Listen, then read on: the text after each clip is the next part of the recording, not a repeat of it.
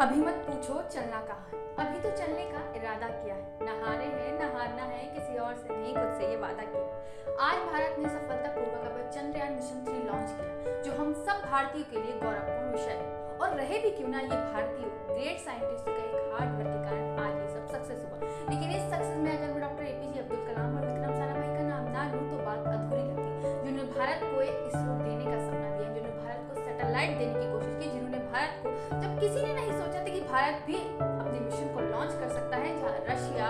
America चीन अपने सफलतापूर्वक लॉन्चिंग कर रहे थे, अपना स्पेस मिशन बना रहे थे, अपने स्पेस सेंटर पर नई नई चीज़ें लॉन्च कर रहे थे। ऐसे समय में हमारे देश के ग्रेट साइंटिस्ट की बदौलत आज हम इस